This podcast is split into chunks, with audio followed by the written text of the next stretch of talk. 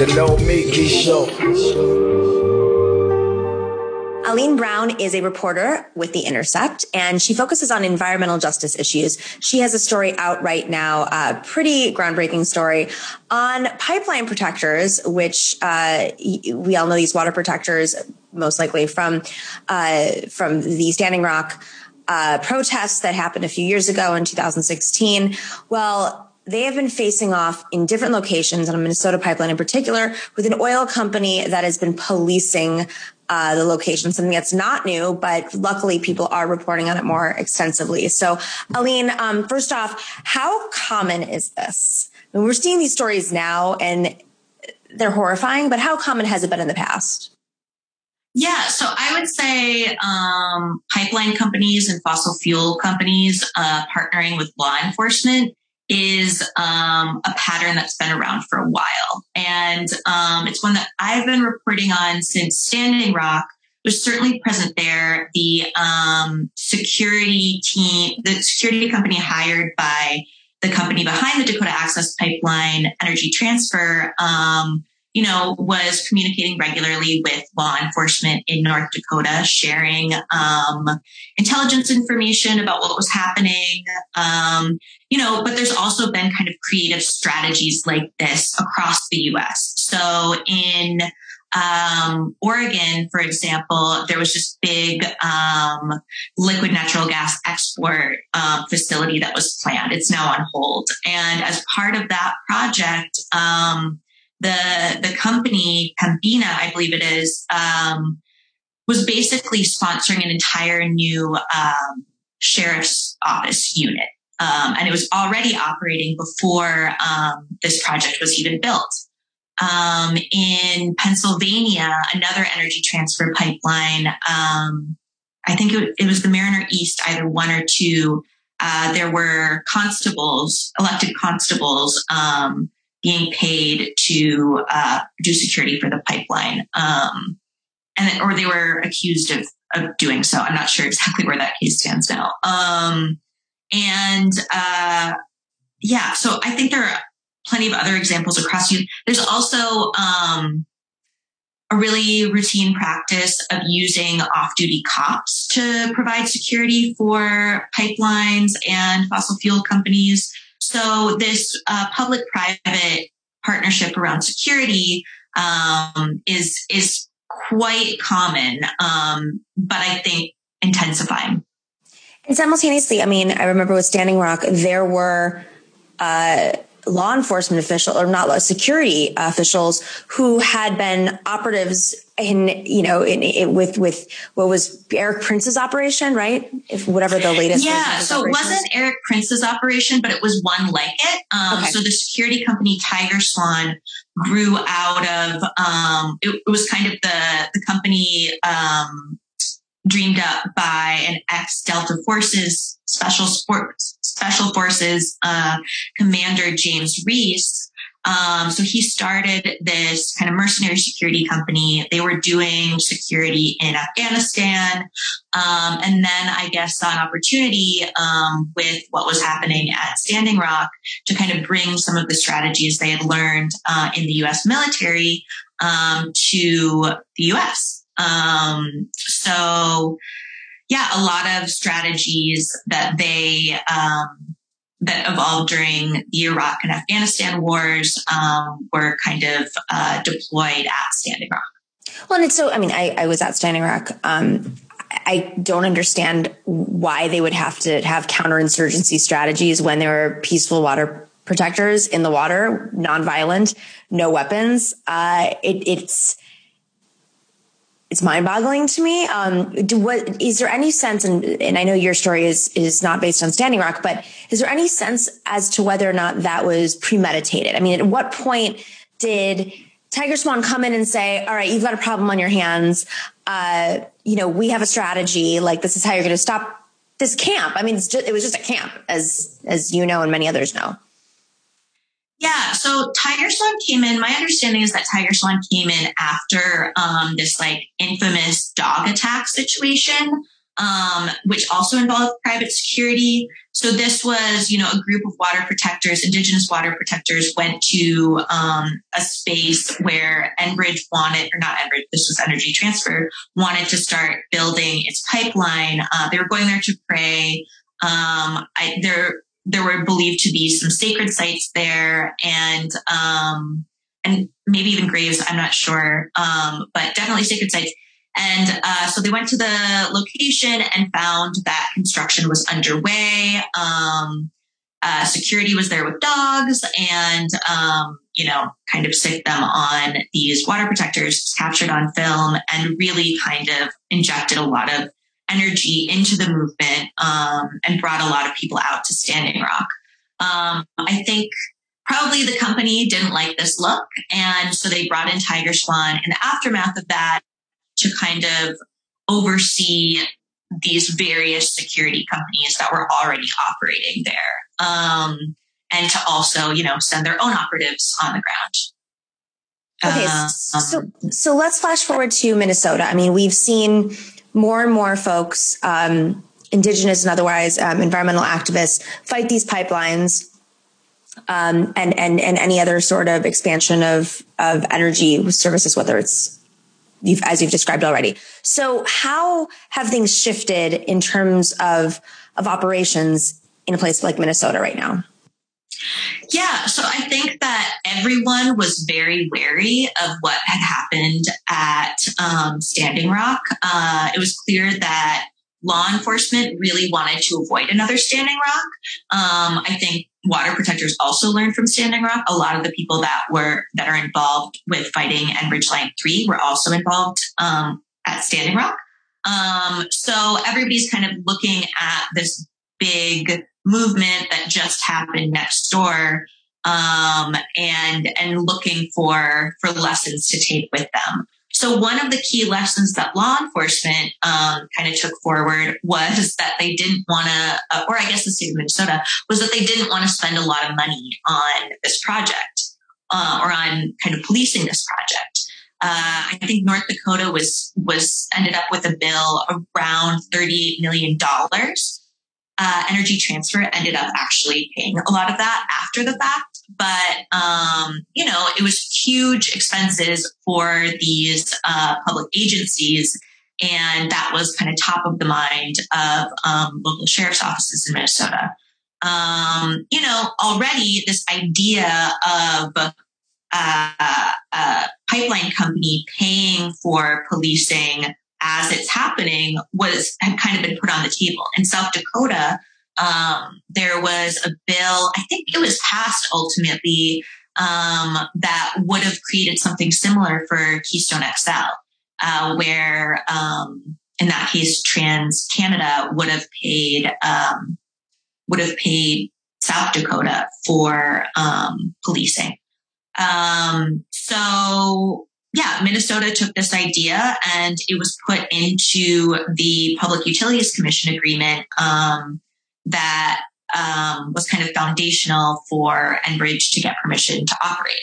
Um, and so this, yeah, so this is this account um, where Enbridge puts in money and uh, local law enforcement and other public agencies are refunded for pipeline related work uh, is kind of foundational to understanding the, the public private partnership that's happening. Um, yeah, it's an escrow account. Um, it's pretty unlimited from what I understand. And uh, sheriff's offices in particular are submitting invoices.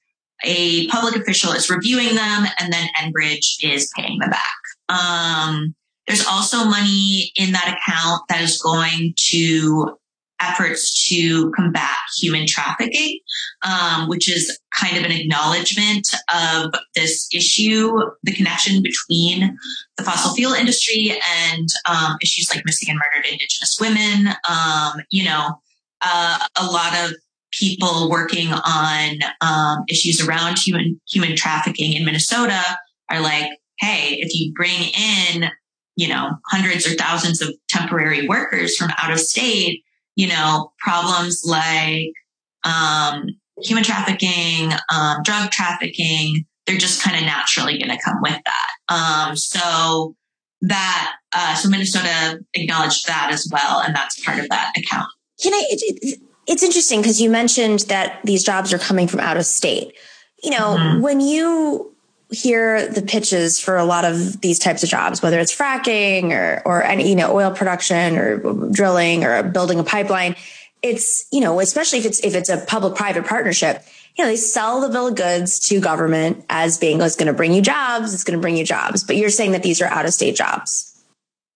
Yeah, there's tons of people that have come in from out of state. I mean, they are also, and I would, I would kind of actually think of they're, they have also made a big effort to hire um, indigenous workers in particular from Minnesota. Interesting. Um, and and this is actually part of what I would consider, um, or what I think researchers and experts in, in corporate counterinsurgency would consider part of that strategy is, um, you know, really creating uh, quote unquote benefits for the local community, partnering with people that you they might have otherwise consider considered potential uh, project opponents. And you know by hiring lots of native workers they can say hey what you know forget about these three tribes that are kind of leading the legal challenges against this project. Look at all these workers we've hired. Look at these um, native contractors that we have um, working uh, we're we're doing good work for indigenous communities. So um, let's talk about the ramifications of this pipeline. Uh, what are water protectors? I mean, they're water protectors, but what are what are the ramifications of building this pipeline? And you know, did was there any? Did, does it go through indigenous land, or is it surrounding? Like, how does how does it affect uh, the lives of these people? Yeah. So um, the project. I mean, there's a few grounds on which people are concerned. I mean, one kind of big picture is the issue of the climate crisis. Um, this pipeline is a tar sands oil pipeline. So it uh, brings uh, tar sands oil from Alberta, Canada, um, to this transport hub in Wisconsin. The biggest US portion goes through Minnesota. And it's actually, there is an existing Line 3 pipeline, but this project kind of doubles that old corroded lines um, capacity and actually reroutes it um, through new uh, territories. Um, and so tar sands oil is one of the most carbon intensive fossil fuels that exists. Um, and in a moment when the climate crisis is just very visible, very like rapidly changing, um, our homes and communities um, in really dangerous ways. Um, you know, a lot of scientists have said we just can't. There's not room for more um, fossil fuel industry expansion, especially of a fossil fuel like this. Um, you know, tar sands oil, of, of all things, um, is one that we just obviously shouldn't be burning more of um, and processing more of. So there's the climate issue. Um, there's also uh, the issue of the ter- the treaty territory that the pipeline goes through. Um, it travels through a big chunk of Minnesota um, that isn't necessarily reservation land, but it, it's treaty land. And so um, Ojibwe bands in Minnesota have rights to hunt, gather, and I believe travel um, in this big chunk of land that the pipeline goes through. Um, you know, there are a lot of wild rice lakes. That's a really sacred food for um, Ojibwe and Anishinaabe people. Um, and uh, some of the tribes are saying that they were not properly consulted um, about this pipeline traveling through their territory and have concerns about it, um, you know, damaging um, the land that is central to um, their identities um, and ways of life. Um, so related to that, uh, there's a lot of concern around spills. Um, pipelines just spill. It ha- I mean, Enbridge has a particularly terrible record. Um, they're responsible for this for two of the like largest um, oil spills that have occurred in the U.S. Um, one was in the Kalamazoo River um, in Michigan just really nasty tar sands oil, like sinking to the bottom, really hard to clean up. Um, and I think actually the largest inland oil spill in the US was in um, Grand Rapids, Minnesota, or somewhere thereabouts. Um, and I believe it it was it was definitely an Enbridge pipeline. It might have even been the Line Three pipeline, um, but it you know it was this massive spill that didn't really get a lot of coverage when it occurred, and um, you know is high on the minds of the people there. Um, and then kind of the third thing that can happen, which uh, water protectors say is already happening, is um, the spills that can occur as um, the pipeline is being constructed. Um, a lot of times this like drilling mud that's used to to put the pipeline under rivers um, ends up like seeping up and into waterways. Um, it contains a lot of clay and a lot of like sediment that clouds the water and can be harmful to aquatic habitats. And it just happens a lot, like energy transfers um, and Sunoco's I think it was the, again, the Mariner East pipelines in Pennsylvania just had repeated, um, spills like this. And, um, they don't always get as much attention.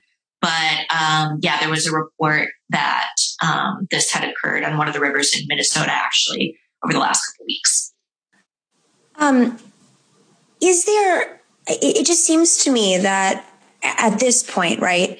When there has been so much attention and, and, and many of these spills are happening in states that may not be solely Republican uh, led, like North Dakota was with Standing Rock. What is the, the, the local uh, political situation in these states? And, and, and I, and I know you mentioned that like there isn't a lot of reporting on this too. I mean, I remember with Standing Rock, there were reporters that were basically being influenced by local lawmakers to not report on Standing Rock or only report on it from their perspective. The, the local press, it was, it was appalling. I mean, not like it's a surprise that local press is not as strong as it once was, but, um, you know, how do those things work together right now in Minnesota? Yeah. So, I mean, Minnesota has a Democratic governor. Um, yeah, I, like a lot of rural or rural areas in blue states, um, the local politics might be a little different. Um, I'm not sure how the counties that the, the pipeline passes through voted.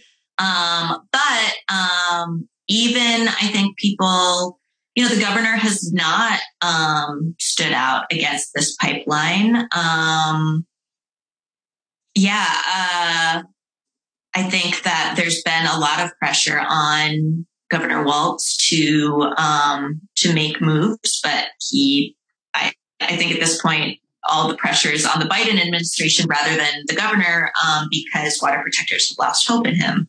Um, yeah, and you know, even hyper local democratic pol- politics. Uh, in the in the piece, I um, interviewed this guy Bob Markham, who's really active in the Democratic Party um, in around Aitkin County, where the pipeline passes through. Um, and you know, it was interesting because this is a guy that at a certain point had spoken out against the project um, during a Public Utilities Commission hearing, kind of saying that tribes weren't being properly consulted.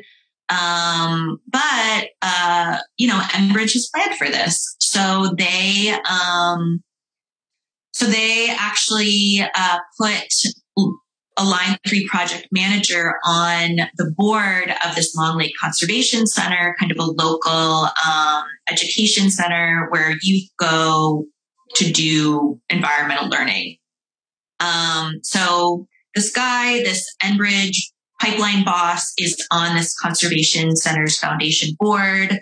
Um, this local kind of democratic leader um, joined the board. I think actually after um, Paul, the Enbridge guy, um, was already there, and um, by the time I spoke to him, he really was hesitant to speak out against Enbridge, and I don't really think that this was about the money that Enbridge was providing to the conservation center, although there was money um, via grants and donations, at least like $40,000, which is like a pretty small portion of the conservation center's budget. So there was money being passed around. But I think that Enbridge also did a great job of like kind of mastering the art of Minnesota nice. So, um, this guy, Bob, was like, you know, Paul, he takes his kids out to the boundary waters, this wilderness area in Minnesota. You know, he really cares about his kids' future. He cares about the environment. Like, Paul is a good guy. He's my friend. And, you know, I think it's more complicated than, um, you know, than some people think. So I think again, this is part of this oh, really holistic approach that the company has taken. I mean, and that's exactly a, a, perfect example of just how sophisticated and, and simple also, you know, mm-hmm. politics works. It's like, well, he's right. my friend. I'm not going to, you know, do what's right yeah. because now he's my friend. Yeah. Mm-hmm. Okay. Right. okay. So, so let's talk about the Biden administration. Um, where this has been a week where the Biden administration has uh, discussed their environmental agenda. Um, where does this fit in all that?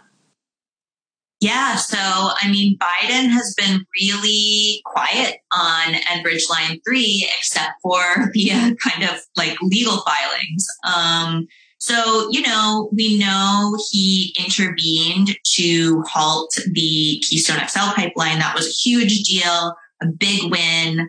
Um, he has not intervened to, um, his administration has not intervened to stop uh, the Dakota Access Pipeline. And they also have not intervened on Enbridge Line 3. Um, I think like the permitting, my understanding is that maybe it's a little bit more compl- complicated than KXL was in terms of like his administration, his administration's intervention but he definitely like could make moves to halt this thing. Um, and just to remind folks, I mean, uh, Keystone XL was halted under Obama. So it, it, there's a little cover there in that, you know, yes. this was reversing back to a previous Obama decision, whereas these exactly. other two are not. Right, right, yeah. right. Exactly. Um, and so, you know, up until this point, you know, we know that he's been in contact with water protectors or his administration has um, so that's certainly a shift from like the Trump administration. But um, over the in, a couple weeks ago, uh, the administration submitted a filing in this lawsuit um, that a couple tribes, as well as I think a couple environmental organizations, have filed to um, attempt to halt the pipeline. Um, and basically, um, yeah, his administration argued that this um, case should be dismissed, that um, the permit should be, uh, the federal permit should be upheld. Um, you know, he's not doing a press conference about it, but I think that speaks volumes. Well, I, it just seems like his environmental policy is all over the place to me. Like it conflicts with each other. Mm-hmm. And then mm-hmm. I, I mean, maybe I'm not reading into it as, as detailed as maybe others are, but, um, how does Deb Haaland fit into all this? Has she given any, the Interior Secretary, of course, she was a water protector herself. Um, she went to Standing Rock. Is she, has she made any statement standing with her Indigenous brothers and sisters in Minnesota or any, is there, has there been pressure put on her to pressure Biden?